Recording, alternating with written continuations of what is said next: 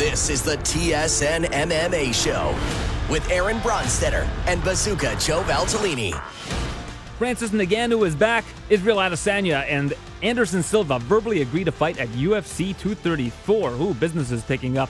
Colby Covington may be fighting Tyron Woodley at UFC 233.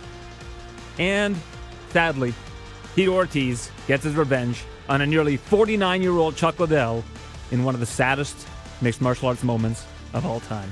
This is the TSN MMA show. Uh, we've got a great show lined up for you today. Kamaru Usman joining the show, as well as Joseph Benavidez, both of them fighting at the Ultimate Fighter Heavy Hitters finale. And of course, we've also got Ben Nguyen, who fights the next night at UFC Fight Night Dos Anjos versus Tuivasa in Adelaide, Australia. Very, very fun show. Looking forward to speaking all of, to uh, all of those individuals because um, that Dos Anjos versus Usman fight is an excellent, excellent fight. Whew, going to be a fun one. I guess we'll get the sad stuff out of the way first. Chuck Liddell versus Tito Ortiz 3.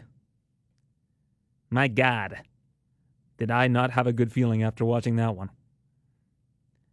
You know, you cover the sport, you kind of have to watch these things, even though it, you don't feel great about it. You knew what was going to happen in this fight. Like, I, I don't even think Chuck Liddell had a puncher's chance if you look at the way he was punching. I spoke to somebody about this in our office earlier who, uh, follows the sport, Darren York. He works uh, on our digital side and we were talking about uh, how sad that fight was. And I said to him, Liddell had the right strategy circle, hope that Tito misses, and then hit him with a counter. The problem is, his punching did not look like, even if he had hit him with the perfect counter, that it would have done absolutely anything to Tito Ortiz. And looking at the way Tito Ortiz has wrapped up his career, he's 4 and 1 out of his last five, wins over Alexander Shlemenko, who nearly beat Gegard Mousasi last year. Or was it this year? in Mousasi's debut in the uh, UFC. That was a good fight, and and Shlemenko almost beat him. I know it was at 205. Ortiz was quite a bit bigger, but still, that's a that's a win that he got in shorter time than it took him to beat Chuck Liddell. Has a win over Chael Sonnen again, a win that took him less time than defeating Chuck Liddell. And uh, he fought for the title. He lost in a in a fight to Liam McGeary. So Tito's swan song has been really excellent. If you look at Chuck versus Tito and that the whole storyline behind that, it really does feel like Tito Ortiz had the last laugh. And I mean, I you know, it's hard to say that after he beats a nearly 49 year old Chuck Liddell, and I say nearly 49 years old because it's in less than a month he's going to be 49 years old. So I'm not uh, embellishing. But just the way that their careers ended. Liddell basically getting flatlined in four in his last four fights. And then you look at the way that Tito's career ended, winning four of his last five fights, going out on a win, uh, you know, against Sonnen initially, coming out of retirement, even though he said he still felt like he was retired, to fight Chuck, beating Chuck in the way that he did. I think that fight could have ended a lot faster if Chuck wasn't circling and wasn't trying to get out of the way. But uh, yeah, that was uh, that was not easy to watch. I'll say that. Not easy to watch because Liddell looked really old. He looked every bit of nearly 49 years old. His body looked good. I mean, he looked like the the same Iceman. He had the signature haircut, the signature shorts. Tito had his signature shorts with the, the flames. It was the ice versus the flames, just like in the back, you know, back in the old days. In terms of Golden Boy MMA, there were some good fights on that card. The production was okay. I thought that the production looked okay but it really does give me the feeling that they're not going to do another card. I don't. I just don't see it. I don't see what they could headline it with that would give it any sort of intrigue, based on the fighters that are available as free agents. I'm just going to keep pulling guys out of retirement, but even so, I mean, Chuck versus Tito is one of the all-time feuds in MMA. You can't diminish how important that was in the evolution of the sport. That was the feud, and sure, Chuck beat Ortiz both times, at least when they were in their primes. Now Tito has a win, but at the end of the day, those were big, big fights. I think the the second fight did over a million buys. That was a huge fight. I also mentioned on Twitter that uh, the last time they had fought before this, that Demetrious Johnson, I'm trying to remember every name, Jon Jones, Daniel Cormier, Yoel Romero, Brock Lesnar, all of them had 0 0 professional records which is crazy to think of how long ago that was, and that, and that the fact that they're fighting again now, absolutely insane. But uh, yeah, I uh, that that didn't leave a great taste in my mouth. But you know, this is MMA. Weird stuff has happened for years and years and years. And this was just uh, another one in the uh, the pantheon of weird things to happen in this sport. UFC was in Beijing. A solid card. I mean, it was great seeing a lot of the up and coming Chinese talent. The first time around when the UFC did the Ultimate Fighter China and were signing Chinese fighters, none of them were good. None of them were able to do much in the UFC. Looked at Zhang Lipeng, Wang Sai, the two guys that uh, I think were uh, the initial winners or the winner and runner up of the, the first season. They didn't do much. You had the uh, Mongolian Wolf back in the day, Tien Zhang. None of these guys were, were able to really do that well, but now you're seeing fighters that are four to one, four to one favorites, five to one favorites. Even uh, Wu Yanan, who was like a three or four to one underdog, got a first round uh, submission. Yadong Song looks like he's going to be a, a, a, solid bantamweight. And I mentioned this uh, last week on the show. The problem with a lot of these fighters is they're going to keep having them fight in China. So what's it going to take for them to be able to get onto the radar, into the top 10, into the top 15? I'd be surprised if any of them are ranked when we look at the rankings uh, this week and they come back. I mean, Li Jingliang obviously will be. He was, I believe, ranked going into this fight. But other fighters that were unranked, if you look at their opponents and who they beat, I mean, maybe Wu Yanan will get ranked. I mean, because the flyweight division is so shallow. But, I mean, yeah, maybe you rank Weili Zhang. She's got one loss in her professional record. Yan Xiaonan looked very good against uh, Sayuri Kondo. It was a very lopsided fight. But let's look at the main event and co-main event because in the co-main event you saw Alistair Overeem introduce Sergey Pavlovich to the UFC with a, uh, some grounded pound, finishing at 421 of the first round. But more surprisingly, in the main event, Curtis Blaydes getting knocked out by Ngannou 45 seconds into the first round. Another first round TKO finish to Francis Ngannou, who is back. The Predator returns. Had some hiccups early this year. Stipe lost the unanimous decision. Derrick Lewis lost the unanimous decision in, in really a fight that can't be described as anything other than awful goes in and looks like the old Francis Ngannou against Curtis Blaydes, a guy that a lot of people thought was on the trajectory to, to have a title shot if he would have won this fight. A guy who had previously lost in his debut to Francis Ngannou, looked phenomenal since then. Won seven in a row, six in a row, six in a row, one of which was overturned. Got better and better, evolved so much, but then comes to fight time and he, he he circles right towards Ngannou's power hand, just like he did in the first fight. Except this time, even though Curtis had said in an interview that I did with him that he didn't think that Ngannou had improved much, clearly his striking has improved a lot. Because in that first fight, Francis, his striking didn't look as good as it does now. And I, I hope that he wasn't being underestimated going into this fight by uh, by Curtis and his team. I, I don't think that he, that they would do that. But uh, that was a bad loss for Curtis Blaydes. I mean, Curtis Blaydes still very young, and I think he'll eventually be in title contention once again. Uh, heavyweight, all you need to do is win one one fight off of a loss, and you're you're back in the mix. But that was a tough loss for him. 45 seconds. Wow. I'm hoping to speak to Curtis later this week and uh, just hear uh, you know how he's feeling after that loss. That's uh, that's a tough pill to swallow. Francis Ngannou back in the mix. He's probably going to be ranked third in the next rankings. Wow. And I'd love to see a rematch with him and Stipe. That's the one he wants, but uh, I don't know. Stipe beat him so decidedly in that first fight. I don't, there's not, not really a big part of me that thinks that Stipe can't do that again. And I was surprised that Curtis was standing with him as much as he was, because Curtis, I think he just didn't have enough time to set up his wrestling because he got hit so early in the fight. It's the kind of uh, strike that will change a fight and did change a fight. So that's uh, that was that card, and I, I enjoyed watching it. You know what? The pacing of these cards on Fight Pass, even though it's not a realistic sort of pace that these cards can put on, you know, people always say, "Oh, I wish every card was like this." You can take a page out of uh, my friend Adam Martin. I don't, I don't want to mean to to to poo poo on him and what he said. He said, "I wish every card could be like this." We all do, as fans. You know, I wish there was no halftime in a basketball game either, and I wish there were no commercial breaks in football games. There's so many commercial breaks in these football games. I wish they would just go play by play by play.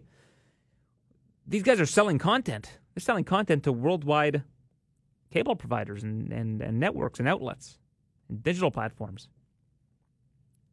And unfortunately, that's the, the nature of the beast is that there's, there's housekeeping to pay. If you're going to pay big money for these rights, you got to show ads. That's how you make your money back. And there's the the format of television is you do it and you program for 30 minute blocks, and they program one fight per per 30 minute block. Now on Fight Pass, you have the luxury of just going one after another after another, and uh, and whipping through the cards and, and not having any downtime. But when it comes, to, but if you watched again, if you watched that main card, it didn't happen like that. They had to end the, the card at a certain time because some of these fight, some of these television providers air what happens on Fight Pass. Like what we see on Fight Pass, like for example in Canada, the Fight Network aired that main card on live on, on the Fight Network. They have the rights to that, so they have to format it for television for that last two hours. Those those four fights. So every thirty minutes they've got to have a fight. You can't just go one after another after another and have an hour of dead time. It's just not how it works. And uh, after speaking with Dave Shaw when he was in studio uh, earlier this year, or maybe it was over the phone. I think it was over the phone the first interview he was saying that that's just the way it's going to be. That even with ESPN Plus, they still need to program for television outlets, and that's that's the format. one fight every 30 minutes. Sorry. It's just the nature of the beast. People are saying, "Ah, Golden Boy, it was going so fast." People should copy that format. No, they shouldn't, because Golden Boy's not on TV. Golden Boy MMA doesn't have a TV deal. They barely have any advertising. There was a, an insurance company was their main advertiser. That's not a sustainable model. So we've got uh, some some events coming up this week. We've got the UFC Ultimate Fighter Heavy Hitters finale. It's going to be Pannie Kianzad versus TBD, whoever wins between Leah Letson and uh, Macy Chiasson on this week's show. You've got Juan, Juan Espino versus uh, Justin Frazier in a fight that I uh, talked about last week as it's just not being very exciting. I think honestly this was the weakest season to date in terms of the uh, the the talent pool. Unfortunately, I mean, there's not a whole lot of talent at, at women's featherweight as is. That's why it's taken so long for them to establish the division. There just aren't that many great fighters. But this is a really good card. Rafael dos Anjos versus Kamaru Usman is a fantastic main event. Fantastic for television. Doesn't get much better. Pedro Munhoz versus Bryan Caraway is a co-main event. It's, it's okay. This is really one of these cards where the main event is that's what you're showing up for. I was surprised to see that Joseph Benavidez versus Alex Perez is on the undercard. That's going to be an amazing fight. Alex Perez looked tremendous in LA earlier this year, UFC 227. Tremendous. Beat Shorty Torres in the first round. That's a statement win. Now he's fighting against the guy who's just got a way, way bigger uh, higher level of competition faced than he does. So it'll be interesting to see how that one plays out. I'm looking forward to it. And then the, there's the debut of Antonina Shevchenko, debut of Roosevelt Roberts. Some good fights on this card. Kevin Aguilar making his debut, the uh, former LFA champion. Edmen Shahbazyan making his debut, another uh, fighter that uh, came from the contender season, uh, contender series, Dana White contender series. Be accompanied to the uh, cage by the uh, legendary Edmond Tarverdyan, best known as uh, the coach of Ronda Rousey from Glendale Fight Club. Good to see Edmond back in the UFC uh, once again. Hopefully, they isolate the corner audio like they have in the past. It's always fun. But Dos Anjos versus Usman is going to be a great fight. I don't know who's going to win that fight. Whew. I mean, Usman has looked untouchable since coming to the UFC. I remember he won the Ultimate Fighter against uh, Hayder Hassan, and uh, that same week, Firas Zahabi was at TSN with uh, with Rory MacDonald, and I said to him, "You got to check out this guy Usman. He reminds me a lot of GSP. He's got really good MMA wrestling, solid striking." He was like, "Okay, I'll check him out." And look where he is now. One of the few that I got right in terms of prospects. But really, when you look at Usman's resume, who's he beaten? Leon Edwards is a very good win. I'll give him that, but that's 2015 edition of Leon Edwards three years ago, before Leon Edwards really started to pick up some steam. His big win was over Demian Maya, but this is a Demian Maya who we saw a blueprint for his type of fighter to beat. We saw what Colby Covington did to him. We saw what uh, Tyron Woodley did to him. Tyron Woodley had like a torn labrum for most of the fight and still was able to uh, do what he did to Maya and completely neutralize his attack. So there was a, a, framework for how to beat Demian Maya. Dos Anjos, I mean, you look at how uh, Colby Covington beat Dos Anjos, and you could probably use that framework. But Dos Anjos coming off three wins before that to Saffiedine, Magny, and Lawler. Those are three big wins, and he really pieced up Robbie Lawler. Now this is a type different type of fight because Usman can utilize his wrestling and really really stifle Dos Anjos, and I think that's probably what ends up happening. So uh, that's going to be interesting to see because I think that uh, this is going to be a big statement win for Usman if he can get it. And it's going to be a big statement win for Dos Anjos if he can get it, beating an undefeated, uh, at least undefeated in the UFC, guy like uh, Kamaru Usman. Usman only has one loss on his professional record. Never been knocked out. So I'm looking forward to that card because I really do like that Joe Benavidez. I'm not just saying that because he's on the show, but I really like that Joe Benavidez card uh, fight rather against Alex Perez. Alex Perez really impressed me in that last fight. I think he's going to have a lot of issues, you know, some problems with with Joe B. Because Joe B, I think, is just he's just fought such a high level of competition. And I, I didn't think that he lost that fight against Sergio Pettis. I think a lot of people would agree with that. And it's probably a 50 50 if you, if you polled people. I think some people would have had it for Joe. Some people would have had it for Pettis, depending on what you uh, what you value. But uh, just looking at the numbers and the stats, based on that, Benavidez probably won. But you know, if you if you watch the fight, who knows? Could have gone either way. That's a good card. I like that card a lot. And then you got uh, one night later. It's Sunday in Australia, Saturday in North America. It's going to be Tai Tuivasa versus Junior Dos Santos. That's a great fight. Dos Santos a small favorite over Tuivasa. Tuivasa hits like a truck. Undefeated fighter, 8 0.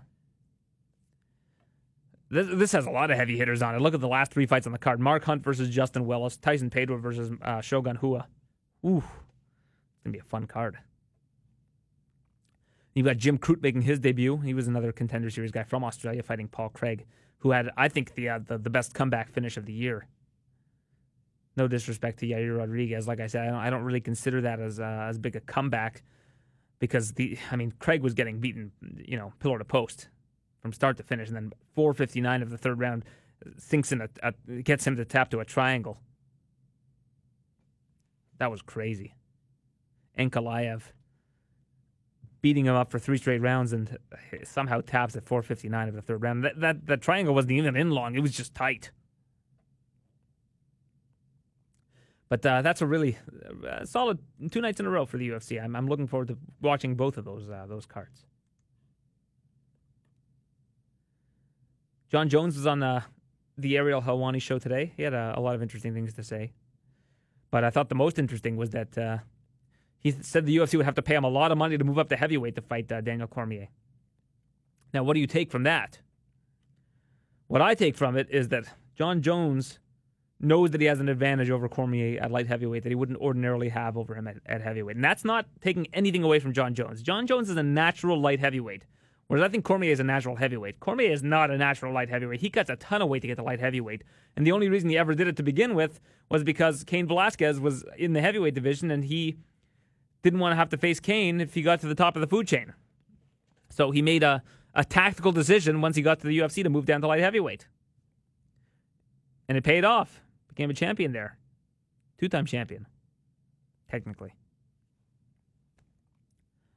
And I think Jon Jones knows he has a market advantage over him at uh, light heavyweight. Not that Jones doesn't want a challenge, but if you want him to move up and put himself at a, at a place of disadvantage potentially, pay him. Pay the man. I don't I don't disagree with him. I do not disagree with that at all. Otherwise, he'll uh, he'll defend his title that he hasn't won yet against uh, Alexander Gustafsson. He probably shouldn't uh, count his eggs before they hatch if he, if he indeed is doing that. I know he's probably going to get asked more about Cormier than he is about Gustafsson leading up to that fight. But uh, that's uh, that's what you got to look at. Anderson Silva facing Israel Adesanya at UFC 234. Now I'll tell you what this fight is. It's awesome. Lots of people disagree with this. A lot of people think that this is a cupcake fight for Israel Adesanya to get a title shot.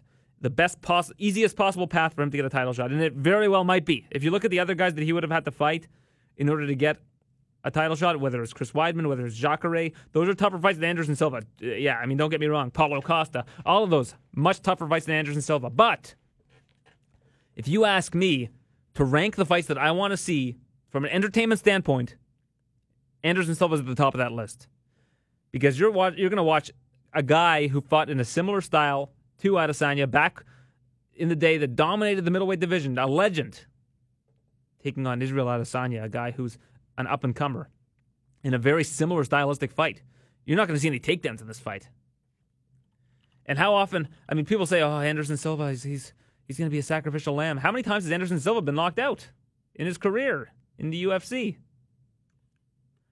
Once. Well, I guess technically twice if you count his leg snapping in half. But he's only been knocked out once.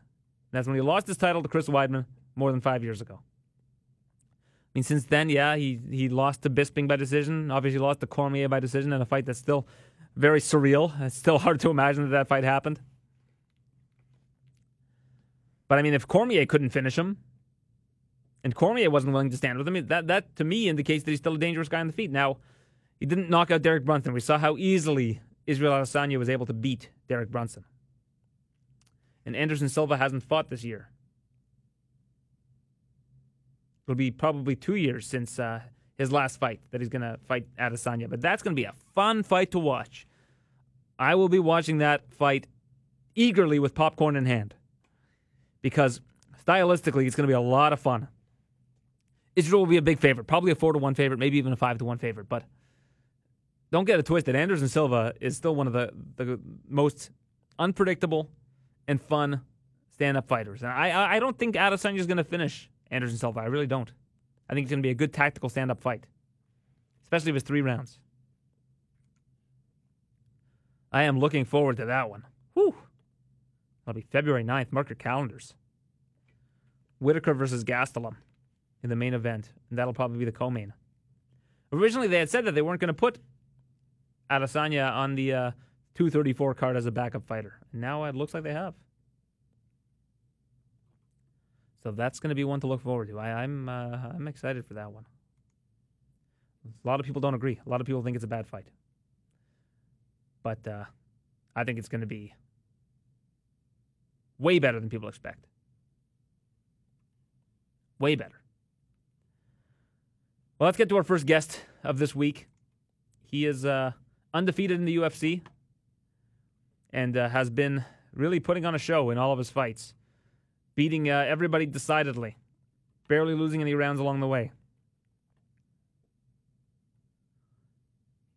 Can almost compare him to Khabib uh, as a welterweight. Not quite as dominant, but still, everybody he's facing, he's uh, he's doing big things against. Doesn't have that many finishes to his name. Only two finishes in his eight fights. But he's uh, he's really a dominant fighter, and that's going to be uh, fun to watch against a guy like RDA, former champion, guy who's who's used to stopping people in a five round fight. I actually think it's more of an advantage for Usman that it's five rounds. I think it'll force Dos Anjos to uh, take his foot off the pedal a little bit, but he didn't really do that in his five round fight against Robbie Lawler. He was going full out for five rounds. The guy's got great cardio, but he was very, very frustrated when uh, Colby Covington was uh, utilizing wrestling. So, uh, without further ado, we are joined by the headliner of the Ultimate Fighter finale. Kamaru Usman joins us on the TSN MMA show. Ladies and gentlemen, it's time to introduce this week's guest. I'm now joined by a man who I called the, the, most avoided man in the UFC earlier this year. Now he's finally got a shot at somebody in the top five. It's Rafael Dos Anjos uh, this coming weekend at the Ultimate Fighter 28 finale. So, Kamaru, this is obviously a big matchup for you. Uh, RDA ranked third behind Till, who just lost the title shot. Do you think that this has to be a number one contenders fight for you? You would think so, but I'm not holding my breath. Uh, you know, many have been told they would fight for the title next, and it didn't happen. So I'm only worried about the guy that stands in front of me. So until I am in that cage with the current champion at the time, I don't believe anything that's been told to me. with RDA, he fought Colby Covington earlier in this year. It, it looked like there's kind of a, uh, a good framework for how to beat this guy, similar to how Colby Covington did it. Do you, do you agree with that, or do you think that you've got to do something a little bit different? No, I mean, there's, there's always, I've always felt like there's a, a framework to beating uh, each and every person. You know, um, of course, him just losing and and showing that, and I me possessing similar and even greater skills than Colby Covington. Yeah, obviously it shows how to beat him, but he's been beaten before. I believe eight times already. So, you know, nothing's different. I just got to go out there and do my job and excel in the areas that I excel at, and I believe that that could overrun anybody. You and Colby have had some uh, some words back and forth in uh, in recent months. Um, UFC 233, Tyron versus Colby looks like that might be on that card. Do you kind of hope that Colby wins just so that you can get back at him for all the uh, the trash talking back and forth, or is that irrelevant to you? No, I mean I, I don't hope he wins because uh, obviously um, I, you know what? To be honest with you, I, I really don't care. At the end of the day, the one thing I'm chasing is that title. And so whoever is holding on to that strap at the time when I get there is who I would deal with first. But obviously, I would love to fight Colby Covington.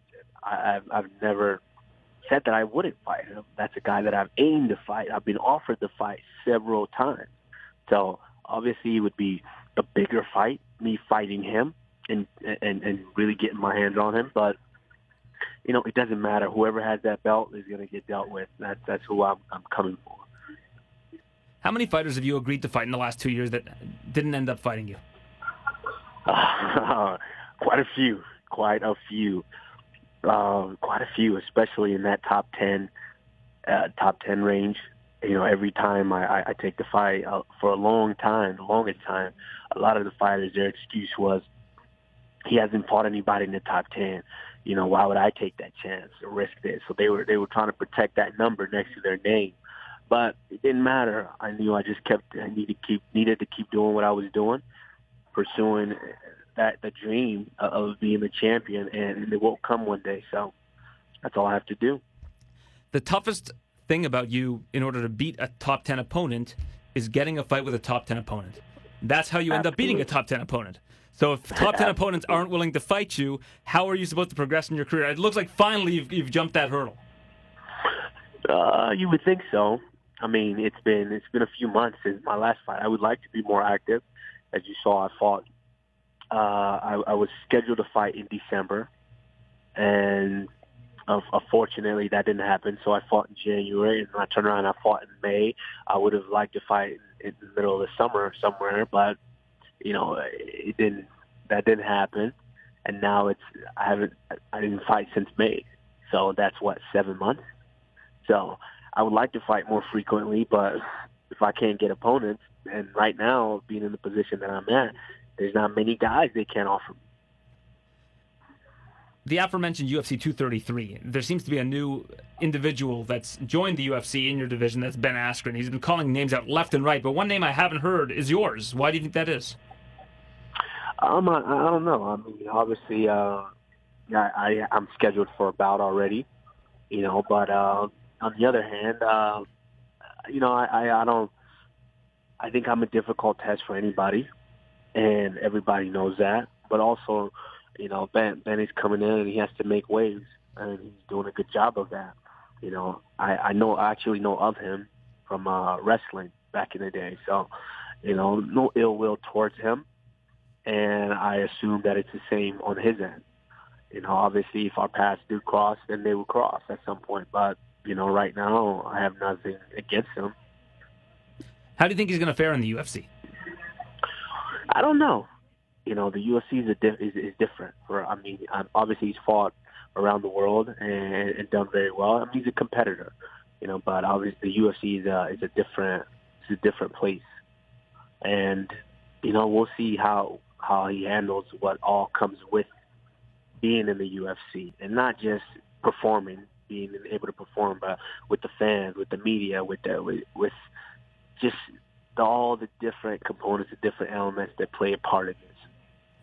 If you do earn a win on Friday, you'll have basically laid claim to your rightful spot in the division, likely for a title shot. Are you prepared to sit out until you get a title shot, or are you planning on staying active regardless?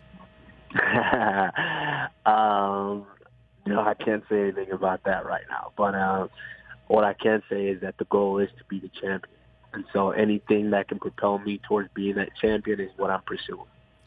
Do you have championship language in your contract right now? Uh, yeah, yeah. I mean, not there's nothing necessarily saying that hey, you will fight for the title next after you, you win this. I mean, that they don't make those guarantees, but obviously we we have uh, we've worked something out for when I do fight for that title and things like that. And have you fought? Have you signed a new deal recently? Uh, yeah, I recently did just sign a new deal. Uh, how many? When was that, and how many fights is that for? Uh, a few fights, a few fights, and uh, a few in the UFC sometimes means like eight. Are we in that neighborhood? no, no, no, definitely not that much. No. Does that kick in on this fight? Yeah, yeah, definitely kicks in on this fight. Okay, yeah. cool. All right. Well, I watched the Anatomy of a Fighter uh, series, great uh, web series that Will Harris does. I know you've been uh, featured in that quite a bit. Uh, you were talking about the struggles early in your career uh, of basically just getting by, having enough money to eat. Um, and you mentioned that Rashad Evans helped you a lot. You, you lived in his house, and you, you were kind of coy about asking him for uh, for food or for money. but what advice would you give to fighters that are in a similar position as you are um, when they're early in their career, going through the same struggles? One of the biggest things that I would say is that make sure this is what you want to do. Because if you're a man of integrity and you, if you're someone who who really puts everything into what you want to do, then and then this could be something that you could persevere from. But um, you know, it's not an easy road.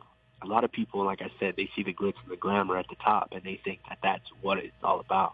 A lot of people see that Conor made this amount of money from this fight and that fight, and they think that's what it is. That's how you're just gonna.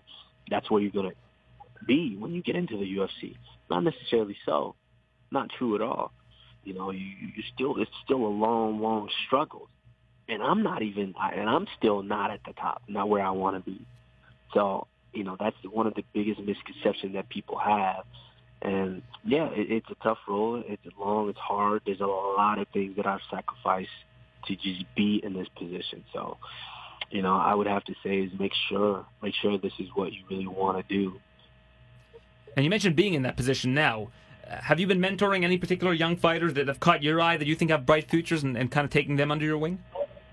I mean, I, I, I try to. I try to give back. I try to pour into anyone that I that I see, any of my friends or anybody that's getting into the sport. Especially my my little brother. My little brother just recently got into the sport, and you know, I'm just trying to guide him, trying to make sure his journey's shorter than mine, trying to make sure he doesn't make the same mistake or go through the things that I had to go through.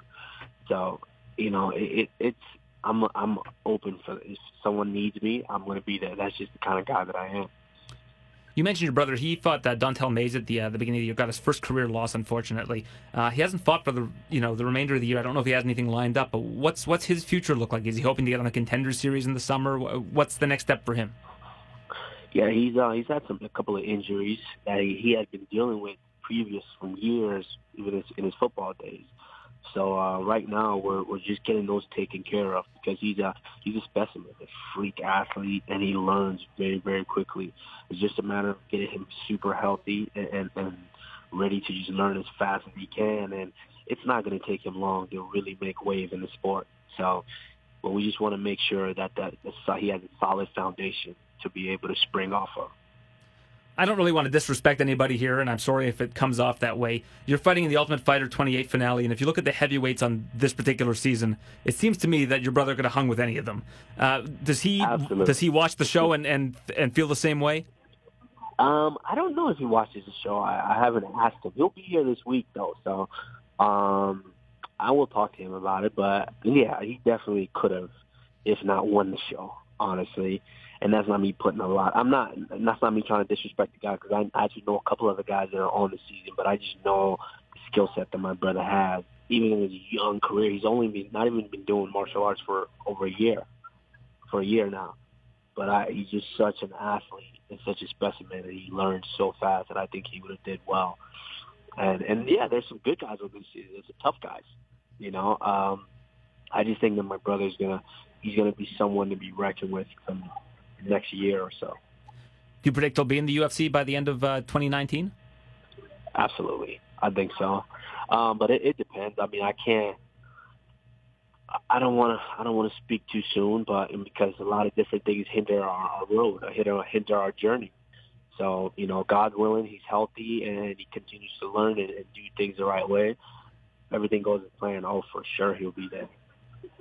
If I recall, you're pretty close friends with Francis Ngannou. He got a big win over the weekend. Did you get a chance to watch that? And are you happy to see that he's uh, back to his his old ways, the, the the early first round finishes?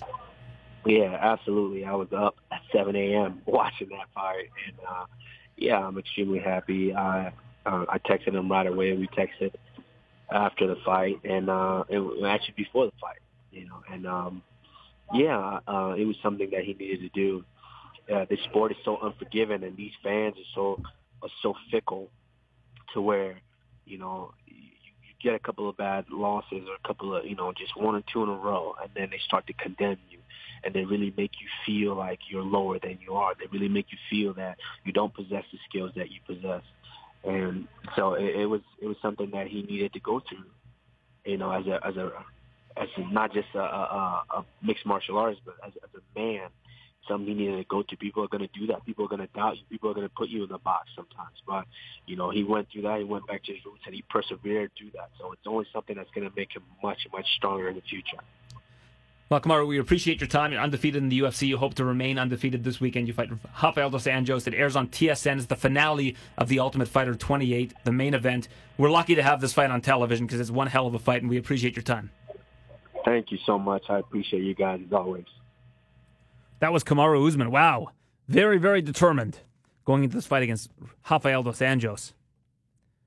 He's probably a fight away from a title shot. I mean, if you look at the. Uh, the UFC rankings. Let's take a peek. Let's see. Let's see where Mr. Usman is in the uh, the UFC pecking order here, according to uh, the uh, the very silly UFC rankings that uh, again I, I, have a lot of issues with as I've, I've discussed for quite some time. But uh, just looking at the uh, the rankings right now at welterweight, he is ranked number five. So I'd imagine that a win over RDA will pump him up to three because RDA is a three. Thompson's at four. Might even get him ahead of Till. Might even get him to number two. And if he's at number two, then that, that probably puts him next in line for a title shot. In fact, it almost certainly does because Till lost his recent title shot and is thinking of moving up to middleweight. But of course, you've got Ben Askren entering the mix. So if Ben Askren enters the mix, beats Robbie Lawler, and then ends up being matched up with Kamaru Usman, that would be a fun one. Mostly be probably mostly be stand up. But that, that said, Ben Askren can take anybody down. I'm not convinced that Usman could stuff takedowns from uh, Ben Askren. I'm not convinced anybody can stuff takedowns from Ben Askren. So that's going to be a good one. And another good fight on that card, as I've mentioned, was uh, is Joe Benavidez facing off against Alex Perez. Perez 21 and 4. He's he's been fighting for quite some time. Hasn't lost a fight in uh, two and a half years. And that loss was to Jared Papazian, who fought in the flyweight division in the UFC. But uh, coming off a huge first round finish over Jose Shorty Torres at UFC 227. And as a result, he's the favorite in this fight. I mean, he improved a lot. Obviously, you can see how good he was. But I mean, Joe Joe Benavidez has been around forever, and I thought he performed great against Sergio Pettis. So that's going to be an interesting, uh, interesting thing to watch. So let's talk to Joe. I'm a big fan of Joe's. I see Joe often uh, backstage at these events, um, visiting his wife Megan Olivi, who uh, works with Fox and with the UFC. I hang out with Megan quite a bit backstage, and I like I like them both a lot. They're both uh, very very nice people, and uh, I get to hang out with him and just talk about music and, and fashion and other stuff that he likes, stuff outside of fighting. But uh, for this particular interview, we're going to talk about fighting because uh, he's got a big fight coming up this weekend. It could be his last flyweight fight. We don't know what's happening to that division. We'll touch touch uh, upon that with him right now as Joseph Benavidez joins us on the TSN MMA show. I'm pleased to be joined now by the dapper scrapper himself, Joe B. Joseph Benavidez. Uh, big fight week with Alex Perez coming up. Uh, you know, a couple weeks later than you'd hoped. Uh, you were supposed to face Ray Borg a couple weeks ago. How did everything go down there? Uh, you know, in Denver. Um, it was crazy. In all my years, I had still haven't I haven't experienced a fight pulling out the week of the fight. A fighter pulling out the week of the fight.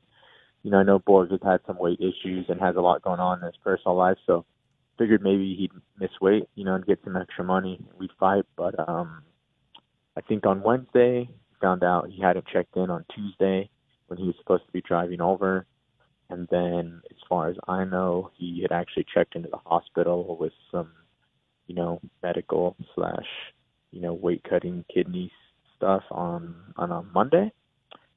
So didn't make it to the state of Denver for the fight and had to pull out of that. So yeah, it was on Monday when uh I guess he had something, but you know, we didn't really find out till Wednesday or maybe it was Tuesday night. So yeah, it was a bummer. You know, tried to, you know, stayed light and didn't know really what I what I had to do on my part, but you know, UFC um, let me know right away. Hey, don't worry about making weight. You're gonna make weight in three weeks. We got an opponent and everything.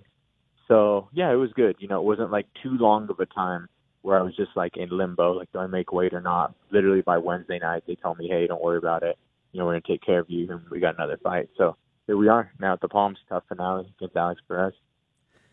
So, what weight are you supposed to be at on Monday? Like, if, if your kidneys are shutting down on a Monday, could he have been less than like 135 pounds on that day? Um, no, I believe from what I heard, he was weighing like 140. So, I mean, that's a pretty unhealthy situation if your kidneys are shutting I mean, down that early in. Yes, exactly. Like, you know, usually if you see that happen, I mean, it's it's the day before weigh-ins or maybe the day of. So to happen Monday, I mean, we've known about the fight for three months, so that's pretty crazy. And um, and just like once again, this is just what I've heard. So I'm telling you, is they said it was like 140 when he like checked in there too. So to have that that far out um, is pretty crazy. It makes me wonder if maybe stress was an issue for him. He's going through a lot in his personal life, and sometimes your body will go into fight or flight mode.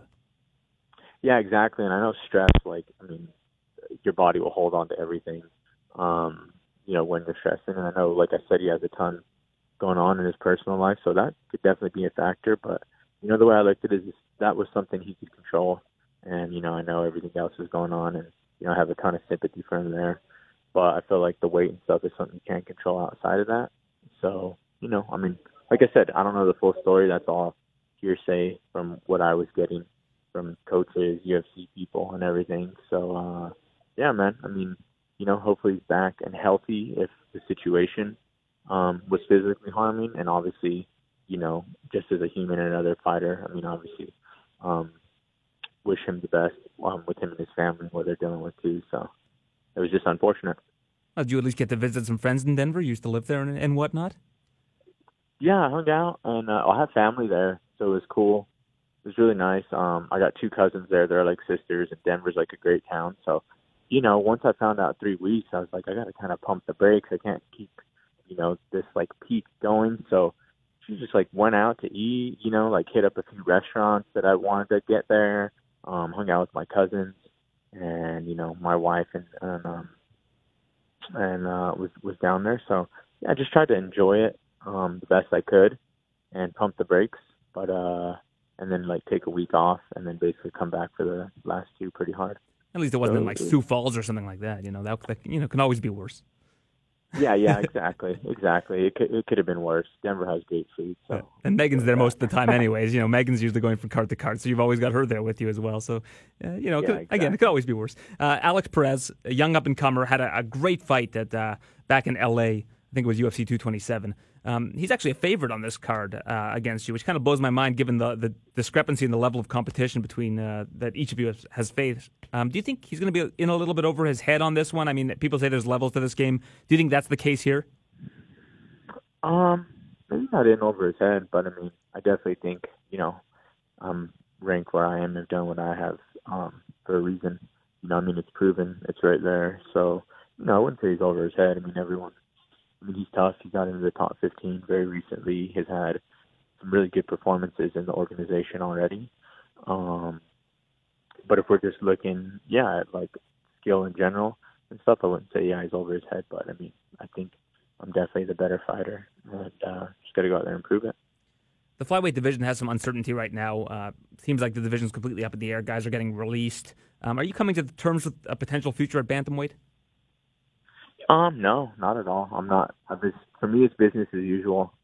Honestly, I mean, look in front of me. I have a flyweight fight.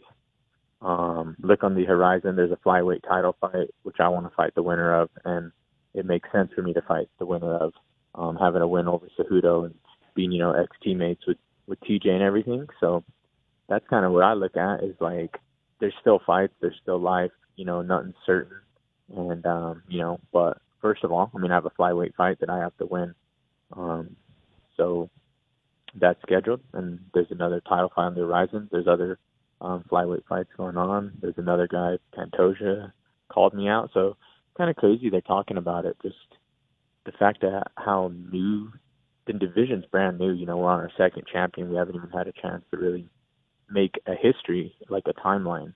You know, um, and then I look at it and I'm just, just like, even if there was a time, I think it would have been in the like we're actually it's actually more exciting than ever with what's going on now.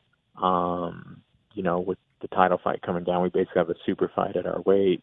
Um, a lot of new life and matchup that's that aren't stuck because they already had fought the champion in DJ. So it's kind of crazy. Like I said, like the division's brand new, and you're talking about cutting it. We've had one champion now on our second. So you know, to me, it's more exciting than ever. So like I said, it's just business as usual. I got a flyweight fight. There's flyweight title fights, and that's always the goal until um, I'm presented with other options. I tend to agree with you on this one. I mean, with Demetrious winning over and over again, people could say the division was stuck in the mud. But now that he's lost, it opens up a whole new, you know, new realm of possibilities. I mean, you've beaten Henry Cejudo.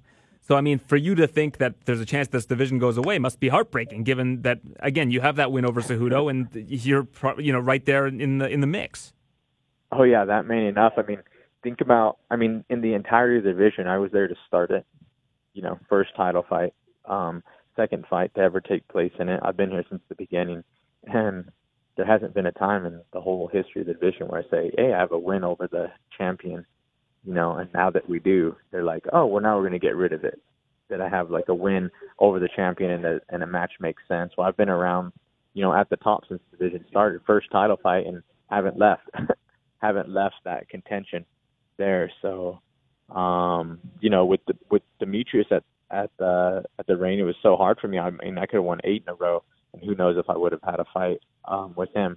But now with the history of me and Cejudo, him being the champion is really what matters. Um, you know, he's going to want to avenge a loss. I'm sure to be um, considered the real champion.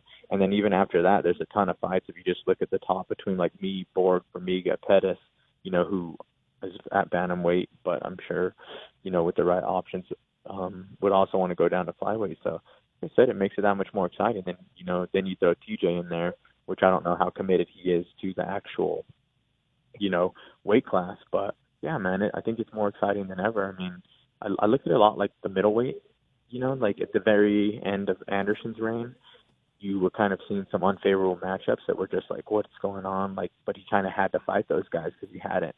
And then once he lost, though, I mean, it opened up this whole freaking window of competition and talent coming in. And now the middleweight is one of the most exciting ones where you can literally look at the top five people and be like, all those guys could be champions on any given day. And that's kind of how I look at the division. You know, you have one, you know, guy considered the greatest lose and the division open up. And then I think the same thing could happen for the flyweight division. So hopefully we're looking at a long history still. I'm going to make a statement. I want to know if you agree with it. If the flyweight division is in fact being dissolved, Cejudo defending the belt against Dillashaw in January is a pointless endeavor. Yeah. Yeah, I mean, I mean, if it is, but I mean, I think everything's on the on the um like everything's just like I think there's a possibility, but I don't think they go into this fight knowing um anything is certain.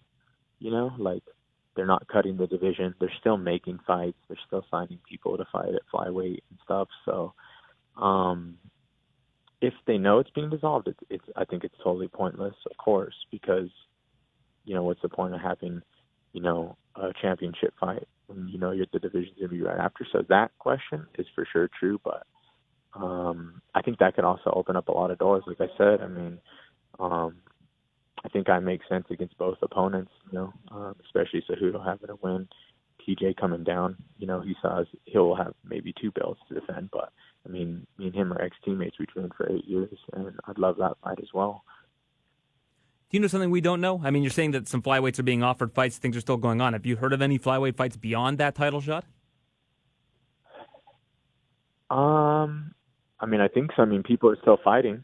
I mean, I, I mean, at the division, I don't know. I guess past that date, you know, if people are being offered, but I know like flyweights fell out. They get some other guys coming in. Um, you know, so yeah. I mean, I don't know exa- the exact dates um, of of a fight past the Cejudo TJ one. I definitely don't. Um, I'm not good with dates anyway, but I'm just looking at right now, like I mentioned earlier, like it's business as usual. Like there's guys calling me out. That was a fight. You know, I'm fighting, and there's a title fight on the horizon. So, you know, hopefully that's not the last of it. You lost to Sergio. Think- Uh, sorry, go ahead. Oh no, no, I was just saying. Um, I don't even remember. I lost. Go ahead.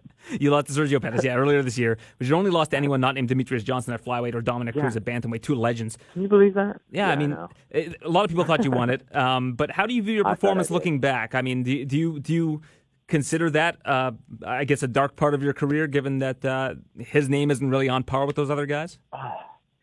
man, you know what? Like, it's it's like it's not like dark. It's not light. It's just like a confusing kind of part for me, honestly. Like, I remember even walking out of the cage, and it was just like I was like confused and kind of just like, what? Like, I, there's no way I lost to Sergio Pettis. Like, that wasn't an option.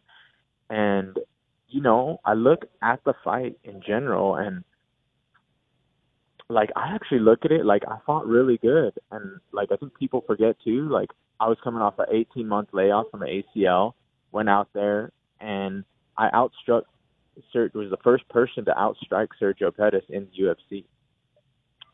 Um, and I did that by good numbers, you know. So went out there, outstruck him, um, did the only kind of wrestling or cage control in the whole fight, and outstruck him.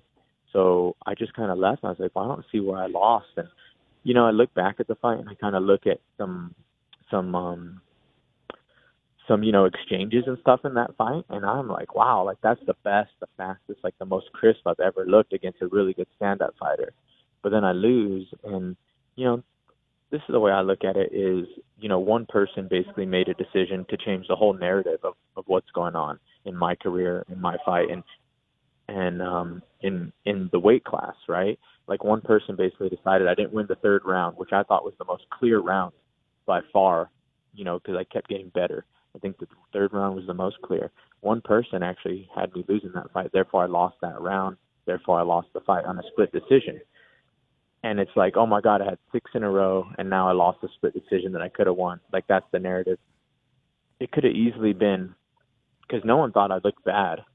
So the narrative could have easily been that judge does the right thing and a different thing, or it's another judge, and the narrative's wow, he came and outstruck Sergio after 18 months off and looked amazing, and that's seven wins in a row, and he has a win over the champion.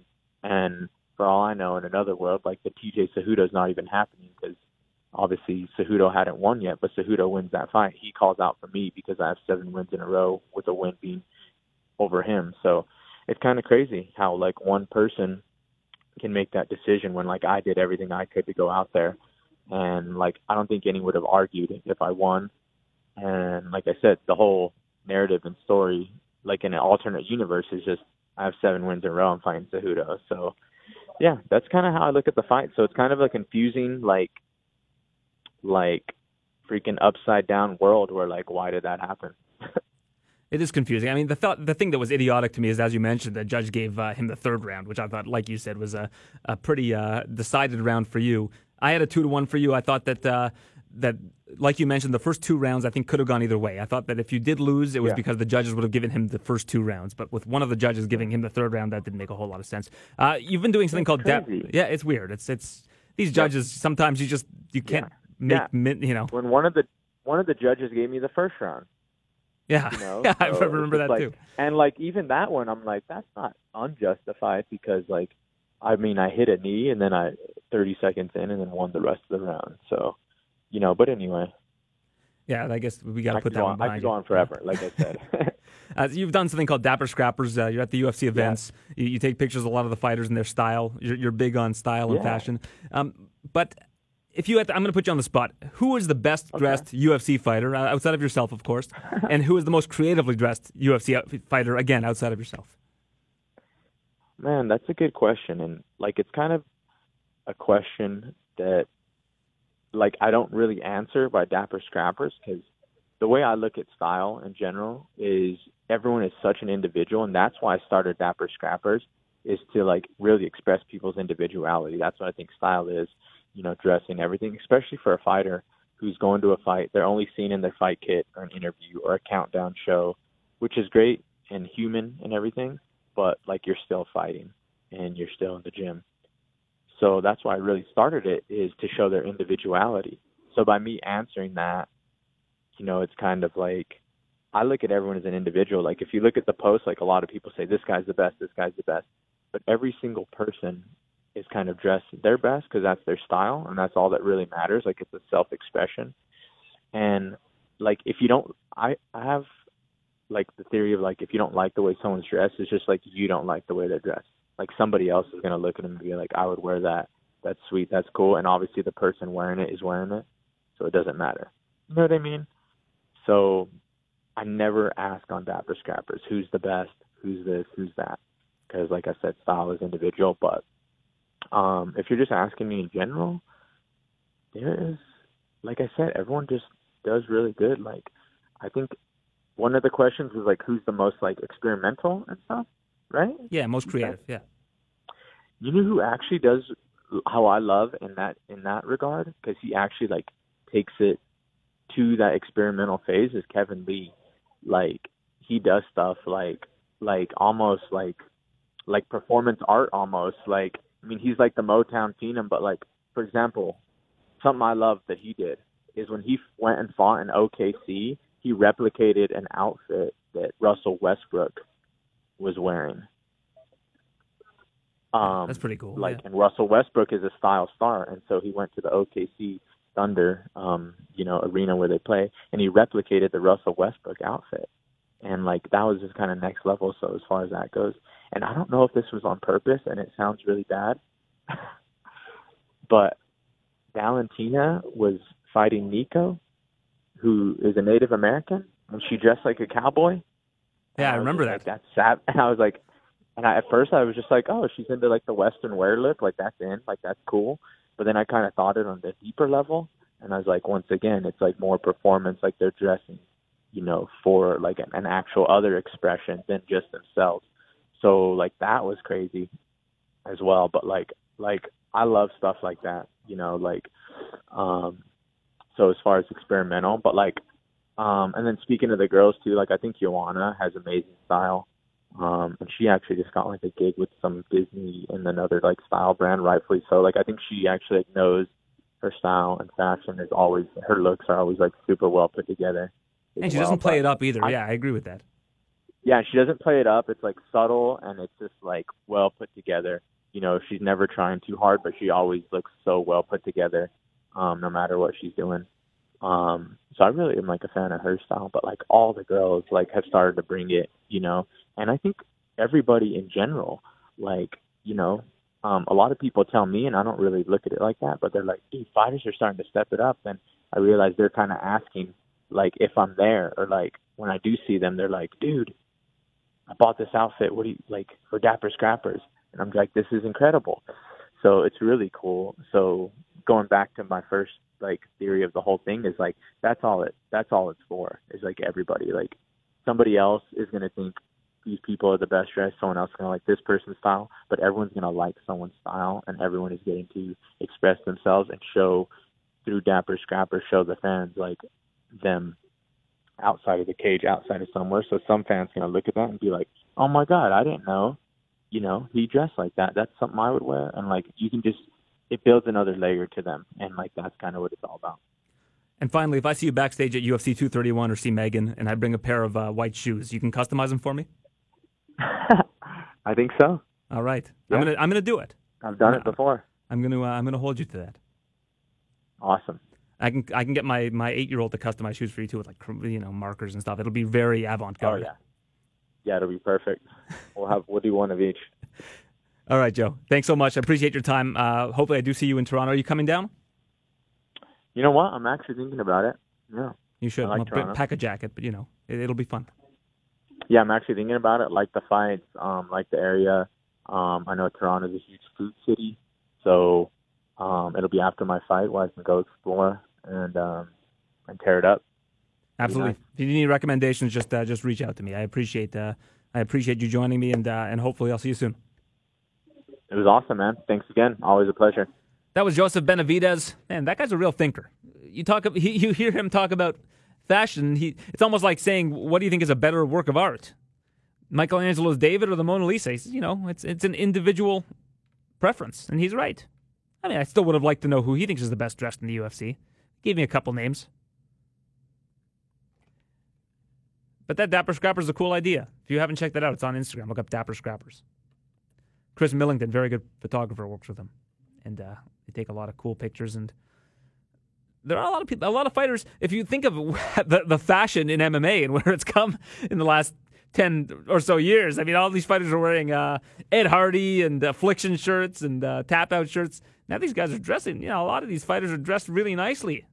Really rise to the occasion fashion wise if there's one thing that's really turned the corner from where it was, it's almost like the whole evolution of the sport. If you look at how fighting's evolved over the last 10 years, the fashion in fighting's evolved even more. These guys are dressed up nicely now. They're not messing around. The ladies, too. He mentioned Valentina. One thing that he didn't mention was that she carries like a knife with her on her belt. It's like a knife holder. That's an interesting fashion trend. Don't know if I can get away with carrying like a knife around with me, but you know, Valentina Shevchenko, nobody's to give her a hard time because A, she's great at mixed martial arts, and B, she has a knife. Don't want to mess around with Valentina, Valentina Shevchenko. I can think of a lot of uh, other people I'd, I'd sooner mess around with.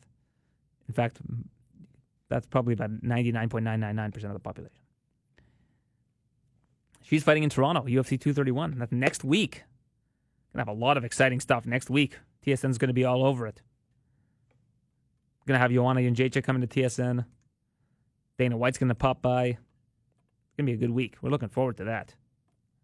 Always love it when the, uh, the UFC comes to this great city of Toronto. But we'll go from one flyweight to another. The following night after Joe Benavidez fights, another flyweight fights, and that's uh, Ben Nguyen. Ben 10 Nguyen. He fights uh, at UFC Adelaide against uh, Wilson Reis. Reis. Wilson Reis. I remember when I interviewed Wilson Reis, I sat backstage saying Reis, Reis, Reis over and over again, so I didn't get that wrong. And there, there I go, I got it wrong. Wilson Reis. He'll be taking on uh, Ben Nguyen, who joins us now on the TSN MMA show. The UFC heads down under to Adelaide, Australia this Saturday night. Uh, it's going to be Sunday, I guess, there. Uh, ben 10 Nguyen will be on the card and one of the last flyweight uh, fights scheduled in the UFC uh, as the division seems to be a little bit up in the air. Uh, so Ben, it's an exciting time for uh, for flyweights, as I mentioned. So uh, there's rumors that the, the, division may be shut down early next year. Most of your fights have taken place uh-huh. at bantamweight. Are you open to the possibility of fighting there if the division does not indeed shut down? Heck yeah, man! I feel like you know I've fought bantamweight uh, uh, pretty much my whole career except for the UFC. So um, you know, moving back into the bantamweight space wouldn't be an issue at all. Would it allow you to walk around a little bit heavier? I, yeah, it would, be, it would allow me to eat, eat more um, Burger King and McDonald's. That's for sure. I don't eat that stuff anyways, but um, yeah, it definitely allowed me to eat more and enjoy life a little bit better. Do you think you'll be as competitive so, there? I think so. I think when I when I fought at bantamweight, I felt strong. I felt fast. Uh, I felt like you know I was well fed, so I I feel like I, I'd be very competitive in in the bantamweight. And you see like some some of the flyweights that made the transition already, you know John Dodson, um, was um, John Lineker. Um, you know they're all do, they're they're doing they're doing awesome, man. So um, I'd do fucking awesome as well. I asked uh, your flyweight colleague Joe Benavidez this uh, earlier in the show. So I'm going to make a yeah. statement. I want you. I want to know if you agree with it. If the flyweight division is being dissolved, Cejudo defending the belt yep. against Dillashaw in January is a pointless endeavor. well, I mean, I well, if it's going to be dissolved, yeah. I mean, I don't know why that fight's happening, but you know, at this point, we don't know for sure. We don't. We haven't heard anything from the UFC saying they're going to dissolve the division. And you know, the when that whole week of the news happened with the flyweight, you know, they it was like it was completely up and down. You know, they they not uh, it was rumored to to dissolve the the flyweight division was to to dissolve, but then they announced or not announced, but um, it was rumored that Cejudo was going to fight TJ, and then you know we don't I don't we don't know what's going to happen. It's been a roller coaster, so I don't know. You know much you know as much as I do. Well, what I do know is that every flyweight that's coming off of a loss seems to be getting released, and that's not a good Yeah. sign. No, it's not. But uh, I don't know. Like we don't. I don't know what's gonna happen. You- does that put a little bit of ex- Does that put a little bit of extra pressure on you though when you fight Wilson Reis in, uh, in Australia Saturday? Uh, or I guess, like I said, Sunday in Australia. Uh, do you feel like this is a situation where the winner keeps their job? Um, yeah, I, I think you know that that might be the case, but I, you know, I don't. Well, I don't know. Like, and um, the pressure, like for me, it's not. It's not that much of a big deal. Like I've got, you know, other opportunities elsewhere if things don't work out. But you know, we just have to find out and see. Uh, people are saying the flyweight division didn't succeed because there are so few finishes, but I look at all of your fights and they've all but one has Yeah, ended man. inside the distance. So is that an unfair Exactly. reputation? Hundred percent, yeah. Like I've, I've, you know, out of my four wins in the UFC, three of them have been finishes in the first round. So, yeah, I don't know. Like, I don't know why people are, you know, turning off the flyweight division. Like, it's like, it's like nothing. It's, it's not. Like, it's, it's my fights are entertaining. Uh, I mean, you can say that again. 25 fights, only two went have gone to decision. I mean, that's very rare for somebody in, in both the flyweight and bantamweight weight class. Yeah, man. Yeah, exactly. Like, I'm a finisher. Um, uh, I'm an entertaining fighter. I feel like my fighting style is is is is, is awesome, and um, you guys are gonna be in for a show on um December second or yeah second over there, third over here. You beat someone named uh, you beat someone named Shavuot Sityodtong. Is, is he related to Chatri? Does that hurt your chances? Uh, oh, actually, sorry, you lost him. Does that hurt your chances of fighting in one? Is this guy related to Uh, Chatri? I think I I think he is. Yeah, I think he is. But um, yeah, I- I'm not sure. You know what what direction I'm going to take. Um, you know, after this fight, you know, we I like I really don't know what's going to happen with the whole division and stuff. And um, yeah, man, we're just gonna have to see what happens. Like I'm, I'm right now, I'm just laser focused on this this fight in front of me. With Wilson, he's lost three in a row, but he's lost to Cejudo, Demetrious Johnson, and John Moraga. Those are three very tough opponents. Uh, but do you feel like you're getting uh, Wilson Reis on the downside of his career? Um, I mean, he's, he's yeah, he's coming off a few losses, um, but he's coming off like losses to like the, you know Demetrious Johnson, previous champion, pound for pound, for pound best fighter in the world. Um, then then and then the next champion, Cejudo, and then he jo- lost to um, John Moraga, and and um, you know it was it was a was a hard loss for him, but you know I, I don't I don't feel like he's no slouch. Like he's not coming off his his um career, but like I feel like there's gonna be some added pressure for him, especially because like you know he, he he wants he's gonna be chasing the win, and um and chasing the win, you know bad things happen. When you get that added pressure, it sucks. Uh, given your frenetic style and uh, your ability to finish fights, do you wish that you had gotten a crack at Demetrious while he was still in the UFC? I mean, looking at, at your resume, had you gotten that win over, you know, Louis Smolka, you might have been right in the mix. Yeah, man. Like I, I think that was the that was, the dream. That was the the goal. Uh, getting into the UFC and then fighting the the best fighter in the world. So yeah, it was just it, it sucked. It didn't work out that way, but who knows? We, we might meet down in in the in the future. Uh, where did the nickname 10 come from? Is it just 10 out of 10 or?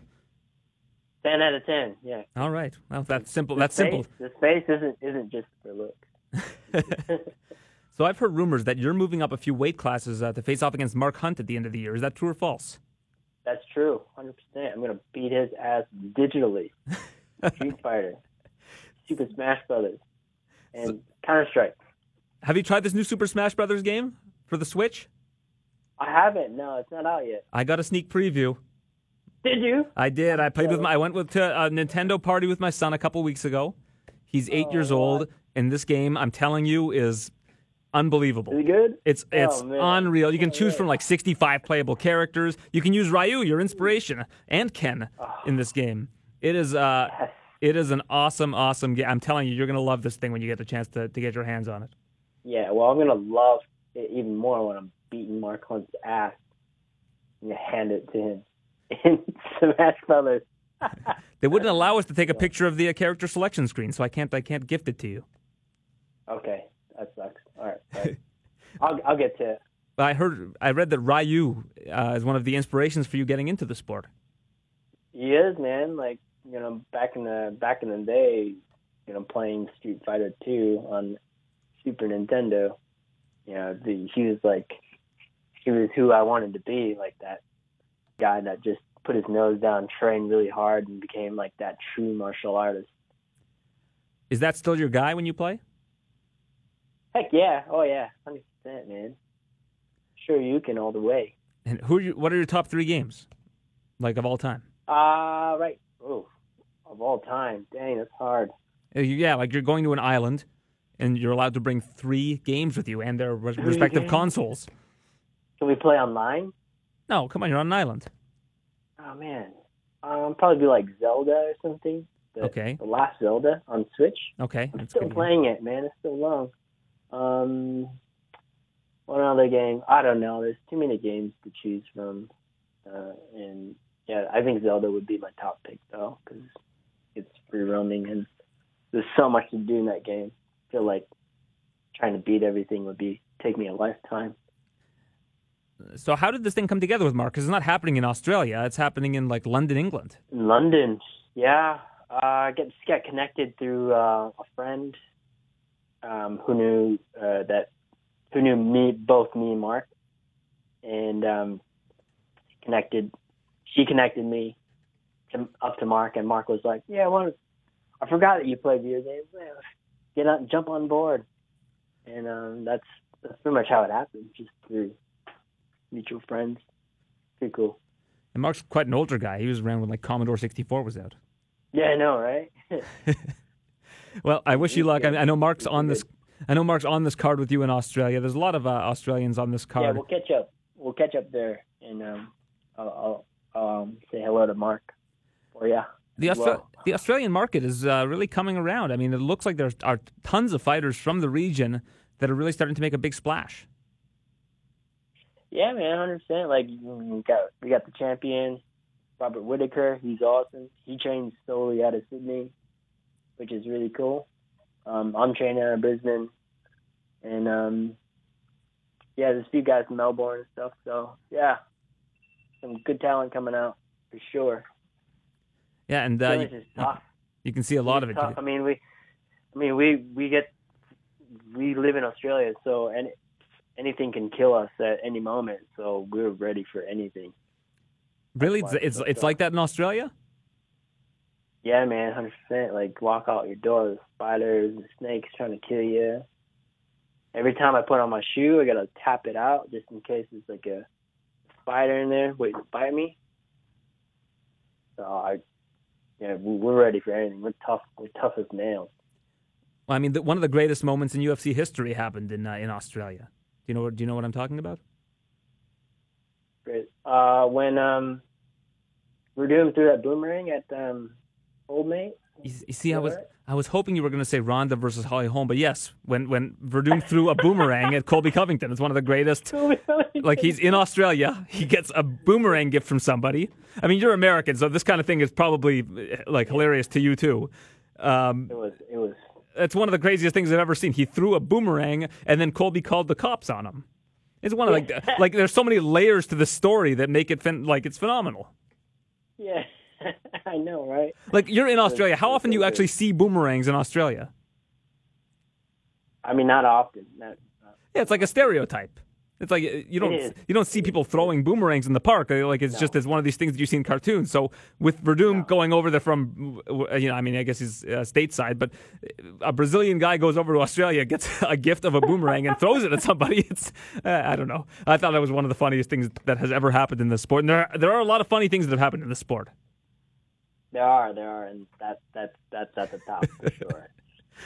All right, Ben. Nice catching up with you. Uh, look forward to seeing this fight. It's in Adelaide. It's uh, it airs on TSN here in Canada, and uh, we appreciate your time. All right, cool. Um, yeah, just looking forward to, to fighting and uh, putting on a great great show, and you know we'll see you guys soon. Thanks for having me on. That was Ben Nguyen, and uh, he's got a big fight coming up against Wilson Reis at UFC in Adelaide. Fabricio Werdum throwing a boomerang at Colby Covington. That will forever be one of the funniest moments in UFC history. Threw a boomerang at him in Australia. It's crazy. It's tough to top. Dana White on the UFC Unfiltered podcast says that they're going to let Sage Northcutt go. So Sage Northcutt, a free agent right now, his contract has expired with the UFC, and uh, looks like they want him to uh, go elsewhere. Now, of course, Dana White has done this in the past when they're negotiating with uh, a fighter. They did it with Misha Cirkunov. Um, they say that we want them to go somewhere else. That you know we're going to let them walk. Now, Sage Northcutt makes around one hundred and fifty thousand dollars a fight if he wins. I think it's something like makes around eighty and eighty, along those lines, seventy-five and seventy-five. So if he's going elsewhere, he's got to have a very good offer on the table. Probably around 250 a fight, 300 a fight. And I guess the UFC is looking at it and saying, this guy, the, you know, for this guy, the juice just isn't worth the squeeze. If you look at Sage's career, he's looked really good at uh, lightweight. But when he was fighting at welterweight, he uh, he was had a lot of difficulty. The problem is he has a lot of trouble making 155. Making 170 is easy for him, but he's got a size deficit. He's the type of guy that would really benefit from, uh, from a 165 pound division. But looking at his history in the UFC, he is 6 and 2. Those two losses came at welterweight. Only one of the wins is at welterweight against Zak Ottow, his most recent win. But most of his success comes at lightweight. And the other issue is that in terms of the guys he's fought, the biggest names are Bryan Barberena and Mickey Gall, and he lost to both of those guys. His best win is probably against like Enrique Marin. I'm not even sure if, if Marin is still with the uh, UFC. He's not. He's just fought. He's fought four times since uh, since last fighting in the UFC against Sage. Maybe Zach Ottow's his best win. I don't know. I mean, these he's fought everybody that he's fought, aside from Ottow, who's who's three and three. I mean, he was three and two at the time. Had a losing record at least everybody that he beat. So, what has Sage Northcutt really done to justify that kind of money? Now, I mean, people talk about him being, you know, marketable and whatnot, but I don't know. Have, have you ever spoken to somebody that says I have to tune in and watch Sage Northcutt? He's an exciting fighter to watch. Don't get me wrong. Very, very young, 22 years of age, has a, a bright future ahead of him. I'm not trying to discount him as a fighter. He's been fighting. He's been uh, doing karate and, and other combat sports for his whole life. But if you look at the body of work, again, you have to decide whether the juice is worth the squeeze. And, and for Sage Northcutt, I'm not sure it is. If, if he's going to get 250 or 300 elsewhere, win bonus or otherwise, you know, if it's just 300, 300 flat, 250 flat, I think the UFC is wise to let him walk. Now, if it's a negotiation and it's a negotiating ploy, and he doesn't have that kind of money, uh, you know, being offered to him, and they can get him for 100 and 100, maybe you sign him. Maybe he's worth 100 and 100. I don't know. I don't want to take money out of these guys' pockets. But uh, Sage seems to be a, a, a, you know, in the eyes of people, a marketable character. I don't know if that can be proven or not.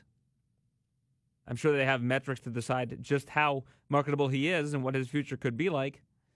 But if you look at where he's co- how far he's come from his UFC debut, October the 3rd, 2015, to where he is now 3 years later, he hasn't he hasn't grown that much as a fighter.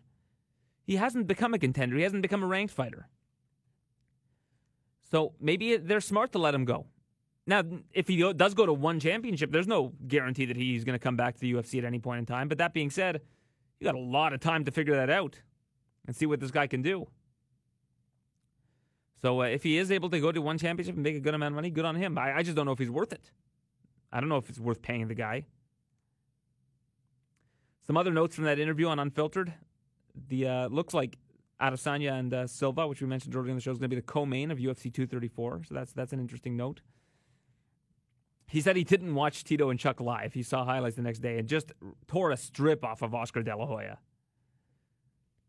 I I mean, this was a, as nasty as Dana White gets, and Dana White has been nasty in the past in terms of uh, in terms of ripping people and making personal attacks. But whew, he went after Oscar. He also says the California State Athletic Commission should have never sanctioned it. He hopes to speak with Chuck Liddell soon, and he says the thing that Oscar doesn't understand is the reason why he stopped Chuck from fighting is because he's his friend. He knew that Chuck wanted to keep fighting, but he, you know, just out of friendship and looking out for his best interests in terms of health, that's why he stopped Chuck from fighting. Now, does he do that with every fighter? Definitely not. But he's always been quick to say if anybody's considering retirement, you shouldn't be fighting. You, should, you, need, you need to have your head completely in the game. I mean, he keeps bringing BJ Penn back. Now, BJ Penn's not the type of guy that's been stopped in the manner that Chuck Liddell's been stopped. Chuck Liddell got flatlined in his last three fights, got knocked out. At least with BJ losing, he's not losing in, in that kind of devastating fashion for the most part. Now, that said, when was the last time BJ Penn won a fight? It was against, I think it was against, it was Nick Diaz. Was it against Nick Diaz? Or, or was that, that, that might have been Diaz's last win? I think Diaz's last wins against BJ Penn. The last time BJ Penn won was against Matt Hughes, November 20th, 2010, eight years ago. Wow. And they keep bringing him back. Now he got he got finished by Edgar and then Yair Rodriguez, but it wasn't again the same kind of devastating finishes that we saw uh, Chuck Liddell face. So that's uh, that pretty much sums up what Dana said. He still wants to make Cormier versus Lesnar happen. Wants to see Woodley versus Colby mentioned, you know, at UFC 233, which all signs are pointing to. Dan Lambert, uh, in an interview with James Lynch, I think it was a week or two ago, said uh, that that's what's being targeted. So not a whole lot of new information. He talked about the flyweight division as well. I should t- I should touch on that because uh, we we have had uh, Ben Nguyen and uh, Joseph Benavidez on the show and he basically is alluding to the fact that flyweight is probably gone. He says flyweight never caught on. He tried to keep it alive, and uh, we're going to see what happens in the future. They're still making flyweight fights, but I mean, I mean, they say they're still making flyweight fights. There has not been a fight in the flyweight division announced beyond UFC 233. So once I see that, then I'll believe that that this division has a future. But until then, it looks like this division is dead in the water. I, I do not see the point of doing this Dillashaw versus Cejudo fight at 125 if, if they're going to wrap up this division. It just does not make a lick of sense to me. And you're just stalling the bantamweight division. Now Dana's going to be in Toronto next week. I, I will ask him about that uh, because I, it just confuses me. It perplexes me what the what the upside of doing that is. So that uh, that wraps up what Dana White had to say on on that particular show. Not a whole lot, lot of other news uh, coming out in the last little bit. We've still got a lot to look forward to next year in terms of what's going to be happening with uh, with some of the bigger fights. I'm interested to see what happens next with Jacare because Jacare to me is certainly should be the number one contender at 234. But the problem with Jacare is he's coming off of uh, recent losses to both the champion Robert Whitaker and Kelvin Gastelum, the next challenger. So it's hard to thrust him into that into that position to contend for the title. The problem also is that Jacare is getting older. I mean, Jacare is no spring chicken if you do look up and down the division through middleweight and you try to come up with a good matchup for um, Israel Adesanya to earn a title shot based on who it warrants, I think that Jacare is the obvious answer. But then again, if Jacare beats him, he's got losses to Whitaker and to Gastelum. Yoel Romero would have been a good option, but Yoel Romero has losses uh, to Robert Whitaker, two losses. So if he ends up beating Israel Adesanya, do you give him a third shot at the title? I mean, his last shot at the title, title he didn't even make weight. It wasn't even a title shot. Rockhold lost to Romero. But Rockhold versus Whitaker or Rockhold versus Gastelum is very interesting. So if you if you do Rockhold versus Adesanya, that's a fun fight. But putting Adesanya against Anderson Silva to me, I think is a, is just an entertaining fight. I know Rockhold still wants to move up to light heavyweight too, so who knows what his future holds, especially with Cormier possibly never fighting at light heavyweight again. Now more than ever, it makes more sense for Rockhold to move to light heavyweight, take on an Anthony Smith, get right into the mix, because that I think makes the most sense for him career wise. Yoel Romero too. Yoel Romero could move to light heavyweight and be an instant title challenger. He'd be. I mean, I think he'd be the number one contender if you move if you move him in uh, to face whoever wins between Jones and Gustafsson and is the champion, especially if Cormier is not fighting there again. I mean, who are you putting ahead of Yoel Romero if he moves there? Anthony Smith?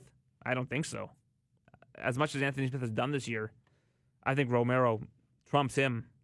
So before we call it a day, let's take a look at uh, the odds for some of these events. I know that uh, usually Joe and I make our picks.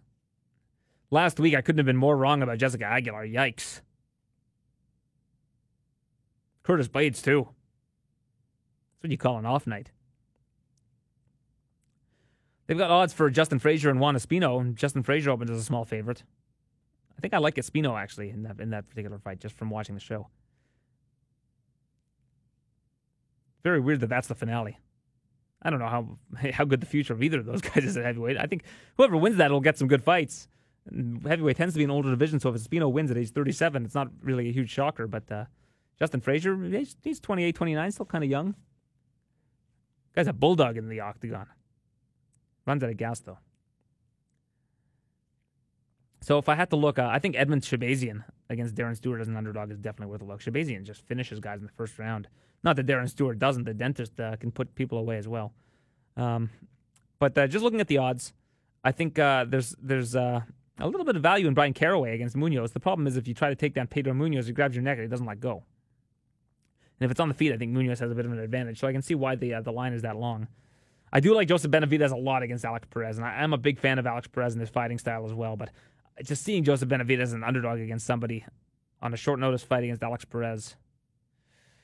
I mean, Perez is, is taking it on short notice. Benavidez was in camp to fight Ray Borg, as he, he discussed earlier. I think there's good value on him. I think there's good value on Ricky Rainey against Tim Means. Rainey's uh, pretty long and rangy and a, a bigger um, welterweight, whereas Means is a bit of a smaller welterweight in terms of, at least in terms of build. In terms of height, Means is pretty tall. So uh, those are really the ones that I think have a lot of value. Is uh, Benavidez. I think Espino's got good value, and I think Edmen Shahbazyan's got good uh, good value. And then you go uh, off to Australia. You take a look at those those particular lines. There's not a whole lot that I like on this particular card.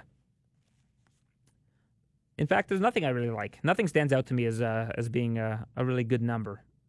I do think that Dos Santos at one minus one forty five is pretty uh, pretty solid because he can he can take a he can take a hit, but Tuivasa can put you out pretty quickly.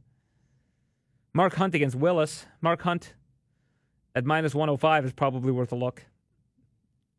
Haven't loved what I've seen from Mark Hunt lately, but I think that he's a pretty uh, he's quite a bit more skilled than Justin Willis. No disrespect to Justin Willis, I think Justin Willis is a very good fighter trains at a good camp as well at AKA. Jake Matthews at minus 145 is always worth a look. He's a, he's a very, very talented guy. He looked great in his last fight against Li Jingliang. But uh, two two very entertaining cards. And then you got UFC 231 in Toronto. I can't wait. Brian Ortega, Max Holloway, Joanna Jędrzejczyk versus Valentina Shevchenko, Claudia Gadelha versus Nina Ansaroff, and Jimi Manuwa versus Thiago Santos. That's a that's a solid main card. Then you got a lot of Canadians on that card too. We'll have a lot of time to talk about that next week. Really looking forward to it. The, the Scotiabank Arena, newly renamed Scotiabank Arena. Another early December card. As Max Holloway always says, we're trying to freeze him out. You got him in Toronto, Detroit, and then Toronto in in uh, December and three years in a row. So we'll uh, we'll touch on that next week. We'll also have Joanna and Jay in studio. Looking forward to that. But until then, this has been the TSN MMA show, and we'll catch you next week. Thanks for listening to the TSN MMA Show. For all the latest UFC news, visit tsn.ca slash UFC.